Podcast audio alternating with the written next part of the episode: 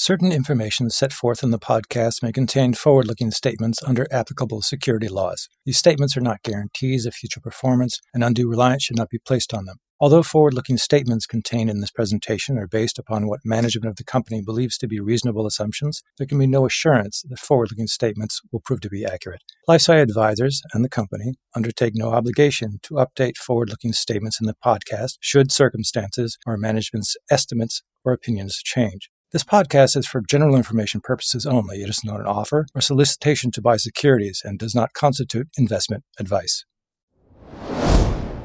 We focused more and more in the field of oncology. So today, we sit with three of the immune checkpoints that we discovered. These have turned from computer prediction through successful preclinical studies. Hello, my name is Neil Canavan, and this is Benchtop Bios podcast series by LifeSci Partners, where we introduce healthcare investors to the people and the pipelines driving the biotech sector forward. Hello, my name is Neil Canavan, and this is Benchtop Bios, a podcast series by LifeSci Partners, where we introduce healthcare investors to the people and the pipelines driving the biotech sector forward. Today is my great pleasure to be speaking with Dr. Anat Cohen-Dayag. She is the president, CEO, and board member of a company called Compugen. Doctor, welcome to the podcast. Hello, thank you. So, first things first, the benefit of those who may not be familiar with Compugen, let's start with the elevator pitch. 60 seconds or less, Doctor. Tell me where is Compugen headquartered? How long have you been in business? And what do you do there?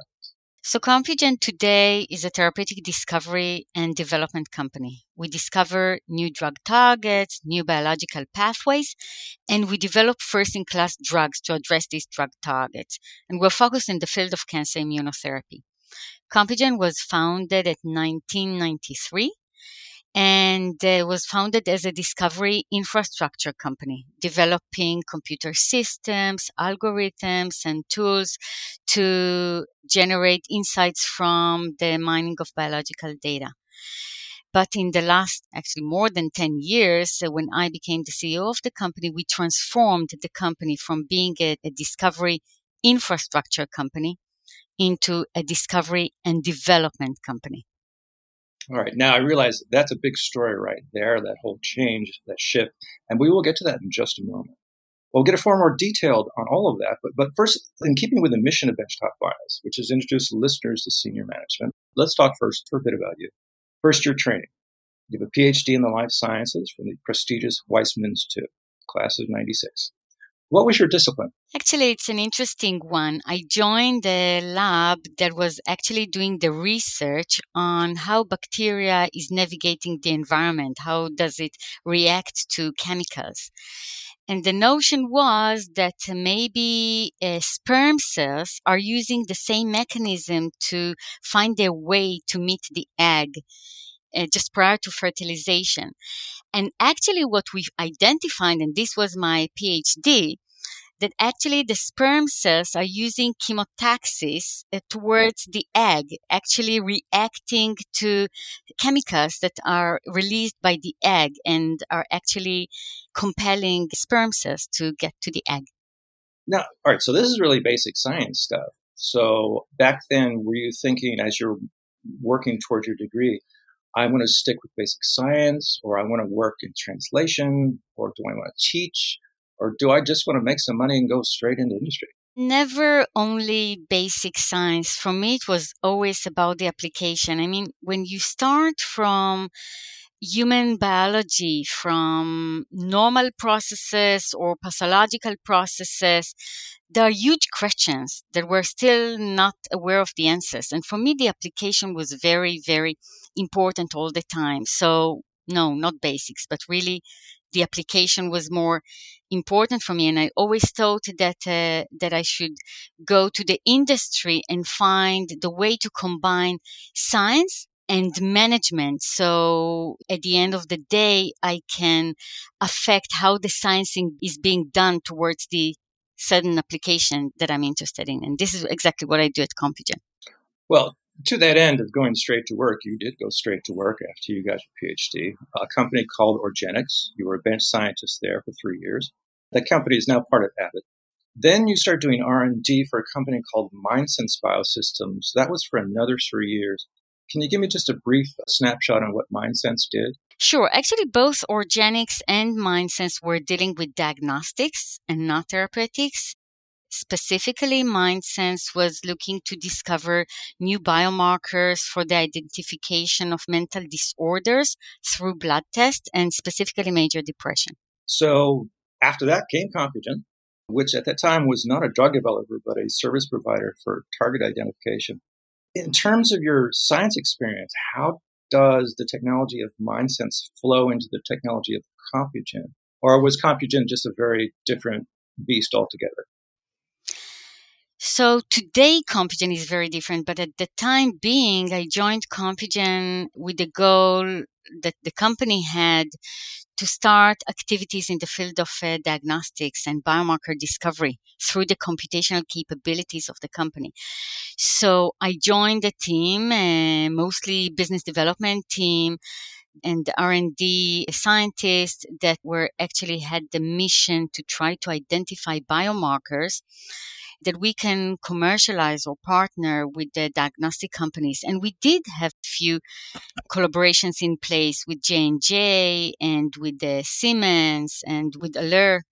Some biomarker discovery collaborations where Compugen handed over biomarkers for the development by the diagnostic uh, companies. Okay. I'm imagining that Compugen in the beginning was full of computer scientists and not bench scientists like wetware. Was that a a bit of a hard transition for you, or did you have to learn a lot of computers? How did that work? It's a good question. When I joined Compugen, there were already biologists at Compugen. There were not only data scientists, but also real lab, wet lab biologists. So this specific transition happened before I joined. The main transition that happened under my leadership was actually to transition the company from working on different areas of therapeutics and diagnostics specifically into drug target discovery and then incorporating drug development expertise to the company to be able to know what makes a good drug target and how to discover new drug targets that will be able to make it into drug development and understand and start with the end in mind the discovery process through development to generate a product at the end of the day. So this speaks to your point about you were really wanted to move towards translation after your degree and have done so through industry and now to turn Compugen around like this. There is a bit of willfulness here, I'll say. So when you start Compugen, you came up through the ranks and you became CEO. Was that a case of being in the right place at the right time or did you really pursue this, this leadership role? Actually, both, I have to say. On one hand, it was clear to me after being few years a scientist in the industry that I want to advance my career through the combination of management roles, but in companies that are dealing with the cutting edge scientific development technologies and capabilities. So this was clear to me.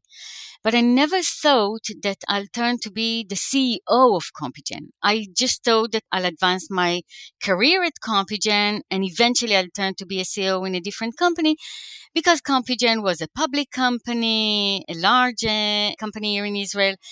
And I thought that my first role will be first as CEO of a private company. But the situation at Compugen turned to be as such, and this is where the right place and the right opportunity. The situation was that Compugen didn't have the cash, was actually trying to find ways to proceed forward. And I was there leading the whole R&D and it was just natural that I was offered this position. And I had a good uh, mentor back then, which was the chairman, the long-term chairman of the company. And I learned everything that I could being able not only to run the science, but also run the business, also run the investor perspective, run the financial portion of the company. And then the rest is history. So I didn't think that it will happen at Compugen, but eventually, as you see, it happened at Compugen. I'm going to talk about your science and your pipeline in just a minute. But first, I have a question about investors. I came from the world of journalism and I started meeting biotech investors, and they really are kind of different breed of individual you came from the bench and all of a sudden you're dealing with investors. Give me one example of okay, this is different than talking to scientists? It is very different than talking to scientists, I have to say.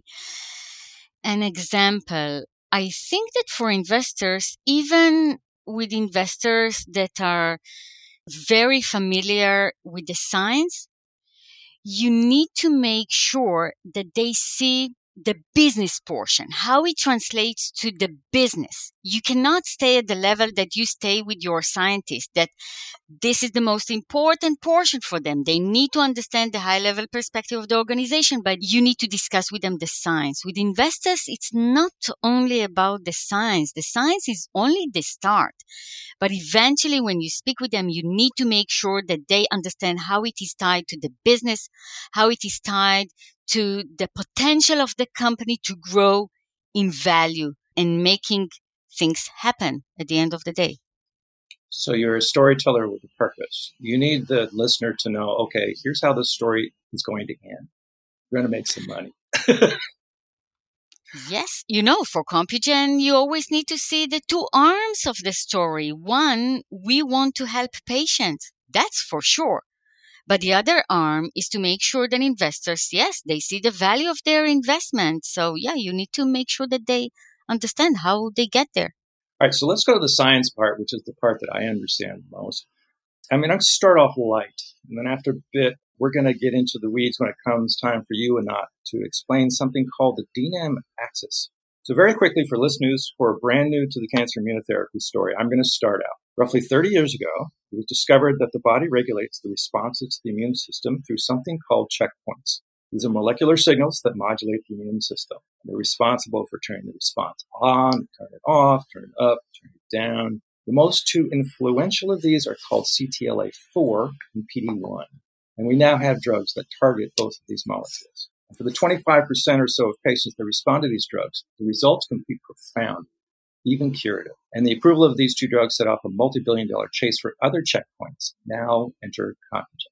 This small but nimble company in far off Israel is now competing with some very big players in the space. Not tell me how you're facing that competition with what I will call the two sides of the coin strategy. Tell me about the science of the immunological checkpoints as it relates to Yervoy, the anti-CTLA drug approved for cancer, and Orencia, an approved drug for rheumatoid arthritis.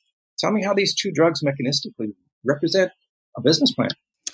So as we discussed earlier, I'll start with the science and then we'll move to the business. Okay. So with respect to the science, at the end of the day, we recognize that there is a family of protein called immune checkpoints that, as you said, can turn on and off the immune system response. And it was clear to us that as a discovery company, computational discovery company, that if there are additional new immune checkpoints that are not known to others, that we should be able to uncover them and to really to discover these.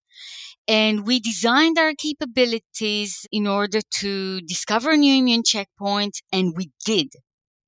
As you know, today we have three immune checkpoints that moved from computer prediction to clinical studies, which we'll relate in a moment. So when we started this and discovered the new immune checkpoints, we actually adopted first business wise the thinking of two products in one discovery. And that's because of Yervoy and Orencia. Because Yervoy is an antibody targeting CTLA4 for oncology. So it is turning off the inhibitory signal of CTLA4 in order to allow the immune system to fight the cancer. And Orencia is CTLA4 Ig. It's a portion of the CTLA4 antibody that binds the CTLA4 receptor that actually blocks the stimulation that is being done by CTLA4 of the immune system. And that's important in autoimmune diseases where the system gets out of control and is actually being stimulated. So we thought that, okay, from each discovery, we'll have two products. At the end of the day, because of business reasons, the unmet need, the demand from the industry that was more intense in the field of oncology, we focused more and more in the field of oncology. So today we sit with three of the immune checkpoints that we discovered. These have turned from computer prediction through successful preclinical studies of the antibodies targeting these drug targets to the clinic. And today, there are also, for two of them, there's already clinical data suggesting, in one case only preliminary data, but still suggesting that these are immune checkpoints and these may have an impact on human biology and specifically as cancer immunotherapy agents.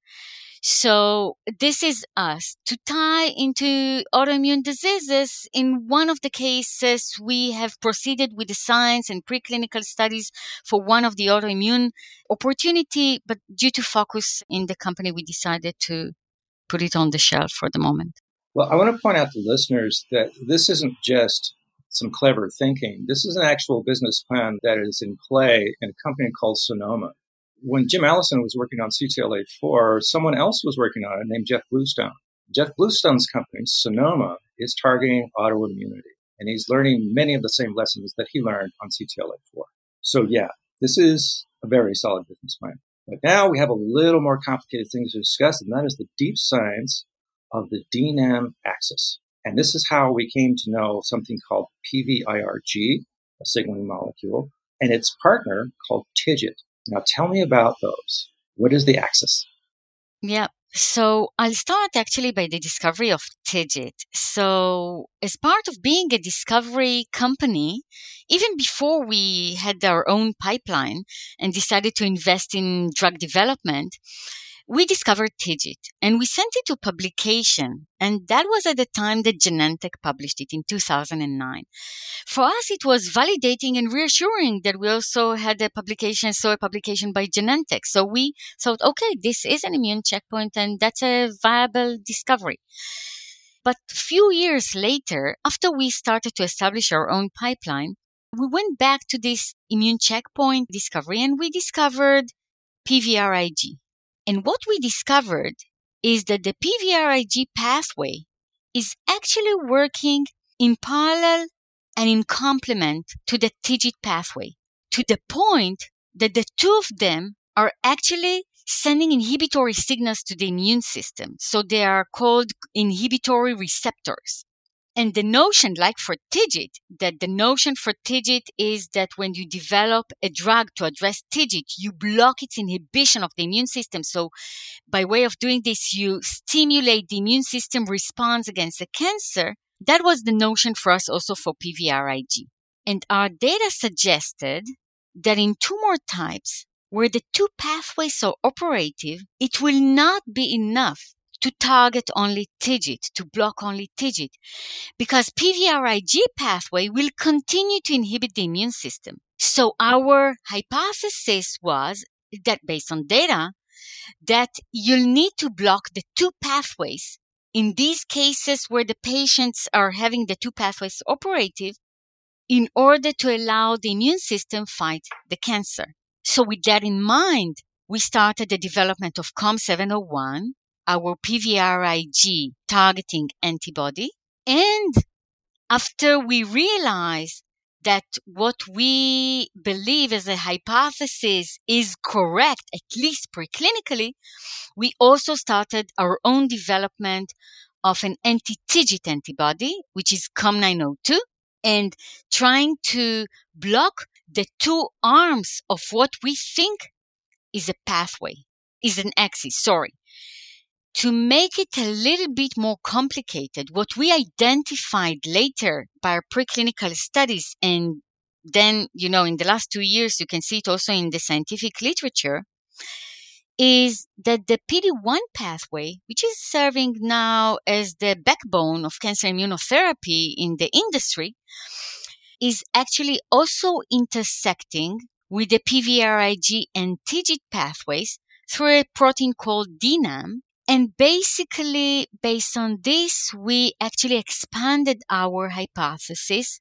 to state that these are three pathways that are working in parallel and in complement and actually in different tumor types and in different patient populations you have different dominance of each of these pathways. And while in patients where the PD-1 pathway is more dominant, you'll treat these patients with PD-1 blocker and they'll respond. And these are probably the 20 to 30% of the cancer patients that are responsive to PD-1 blockers. In other cases, it will not be enough. You'll still need to block other inhibitory signals that are not allowing the immune system to overcome this inhibition. And in this case, we believe that this is uh, a PVRIG and or TIGIT. And based on this three pathway hypothesis, we developed our clinical strategy. Well, let's talk about that strategy right now. Uh, you got two assets in the clinic, uh, COM 701, which targets the PVRIG, and 902, which is TIGIT.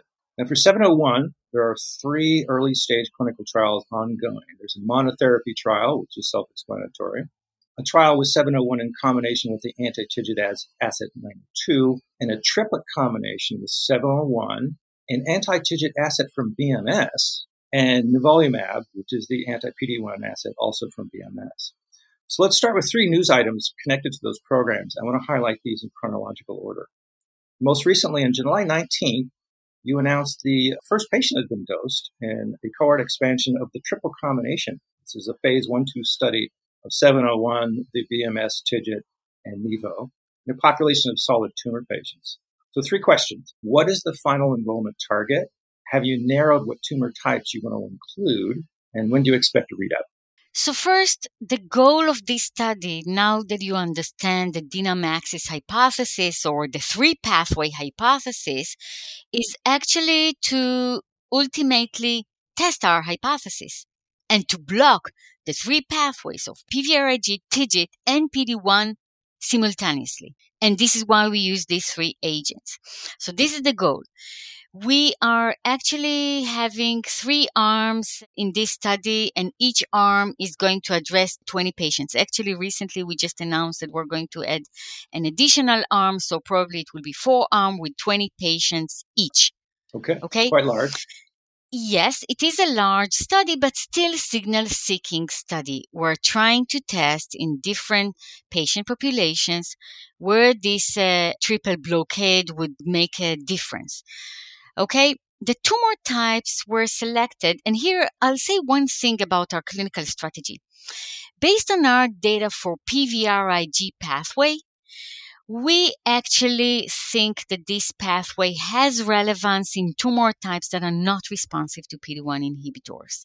It is also relevant in tumor types where PD-1 inhibitors are working, but possibly in patients where the PD-1 pathway is not expressed to a high extent. So our clinical strategy is more focused on the non-responsive patient populations like ovarian, endometrial, breast, etc. So we selected the tumor types to apply the combination strategy that we have based on the PVRIG, PVRL2, the ligand, the PVRIG pathway expression. Okay. And the goal for the data at this point in time, as you stated, we just announced that the study started in mid July. We did not share guidance yet with respect to these uh, data readouts, but obviously we understand the significance of seeing data from the expansion cohorts and we'll soon share some guidance on this one. Okay, now let's talk about the dual program. Why are you using the BMS asset in the triple combination but not in the dual combination? Maybe first I'll explain why at all we develop our own TIGIT, right? I mean, that's not a given. So understanding that these two pathways, TIGIT and PVRIG, are two key pathways in the DNAM axis we want to make sure that we control these two arms of the axis and that we are flexible to do any studies that we want to do independently of a pharma partner.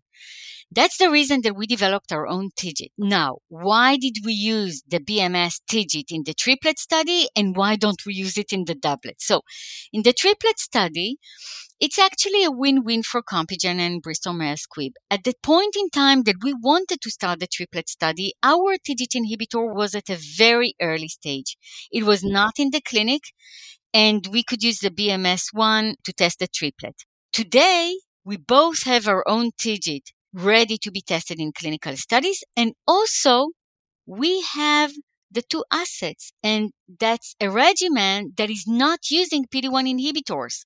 So while we have both the PVRIG antibody and the TIGIT antibody, we can combine them independently of any pharma company. And that's the reason. Flexibility. Very good. Finally, in June of this year at ASCO, you had news on both the monotherapy and the dual combinations. Could you give me just the top line reactions you got from those two studies reported at ASCO?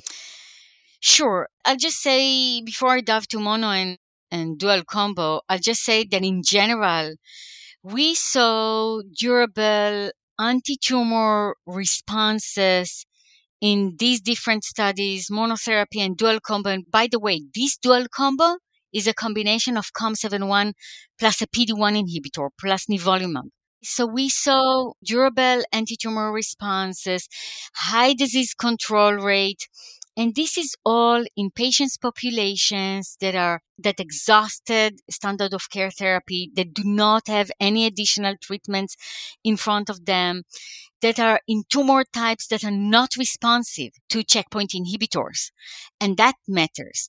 Now let's start with the combo studies com701 nivolumab. Here again high disease control rate of 67% durable more than six months anti-tumor immune responses, we saw one partial response in colorectal cancer, MSS, the most aggressive one, not responding to cancer immunotherapies.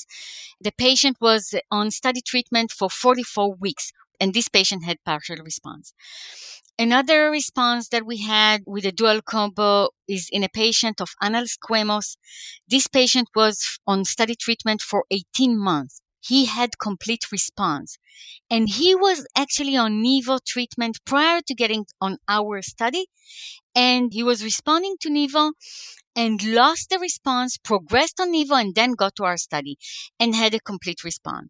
So from this perspective, it was actually its initial data but confirming our hypothesis that the dual combination in certain patient populations, by the way, not responsive to checkpoint inhibitors, are actually reacting to the combination of COM701 and nivolumab. The mono study, it was a small study that we did in, first in order to test the safety and tolerability, but also to better understand the contribution of COM701 in antitumor activity. We had a disease control rate of 47%. We saw anti-tumor activity in different type of tumors that are not responsive to checkpoint inhibitors. Specifically, we had one patient with primary peritoneal cancer, which is a type of ovarian cancer that is not responsive to checkpoint inhibitors, that actually on study treatment for almost two years. And this patient had partial response. And actually, that's an interesting story to tell because it takes us not only to the clinical data, but also to the translational data that we had because we're not only looking for the response of the patient, but also to what happened in the tumor microenvironment. What did COM701 do? And one of the things that we identified in this case, we had an archival biopsy of this patient, of the tumor of this patient, prior to being treated with COM701. And prior to treatment, we saw that the tumor microenvironment was actually lacking PDL1. It was lacking infiltration of T cells. And what we saw is that after treatment, we saw increased proliferation of CD8 T cells and NKT cells and increased immune modulation, which is suggesting that COM701 was actually driving the anti-tumor immune response, which is its initial, obviously very initial data, but supportive of our hypothesis of the contribution of COM701 in the clinical setting. Excellent. Have you had any safety signals to date? Actually, we reported that both COM701 as monotherapy and also in combination with nivolumab was well tolerated and had a good safety profile. Now, I want to zoom back out with a few closing questions, one scientific and the other two strictly on the business side. I've been aware of Compugen for some time because I know the chair of your SAB, and that is Drew Pardoll, who is the co-head of the immunotherapy program at Johns Hopkins and all-around immunotherapy pioneer. So congratulations for getting him. Just briefly, what's the nature of your collaboration with Hopkins? This collaboration is an important one. So this is a multi-year collaboration. It's a research collaboration, but Drew and his team are actually working on the different programs that we have in the pipeline, not only the clinical stage programs, but also the earlier stage programs on drug targets that we've never disclosed, new drug targets that we identified computationally, and they help us uncover the science. These are completely new programs. These are programs that you need to better understand the biology before you develop therapeutics. So this is what we do with the with Drew Pardoll's lab. All right. Well, with Drew on your side, I think you're going to do very well. So now, just to make the lawyers happy, tell me where's the IP for all of this? So obviously our strategy is to protect whatever is possible. I'll say a few words about it. You know, I think that on one hand, we are in a unique position in terms of IP because we discover completely new drug targets and explore new biological pathways. We have an opportunity to try and generate more broad claims on our drug targets or basically on the modulators of the drug targets. In reality, this is not an easy task to do because as you're probably familiar with the regulations and legislations, every year it is being narrowed more and more in the industry just to make sure that companies can compete for the benefit of patients, which is, it's very reasonable. And obviously we Compugen support it. But on the other hand, making sure that we can not only protect our drug product, but also be able to generate some blocking claims. We're navigating uh, here and we're trying to do our best, but definitely it is a better situation than working on a drug target that is completely in the public domain. So we try to find the best with this strategy. Okay. And finally, I always have to ask about money give me an idea of your current runway and what sort of conversations do you hope to have investors in the coming six months, let's say? So we ended Q2 with about $110 million and we have no debt. That currently for 2021, the expected gross cash expenditures are between uh, 40 to 42 million dollars. If you just do the math, we have cash until the end of 2023. Having said that, the more we are successful, we'll want to do more clinical studies, advance our clinical studies, so the burn will increase. So I wouldn't recommend using the exact mathematics uh, going forward.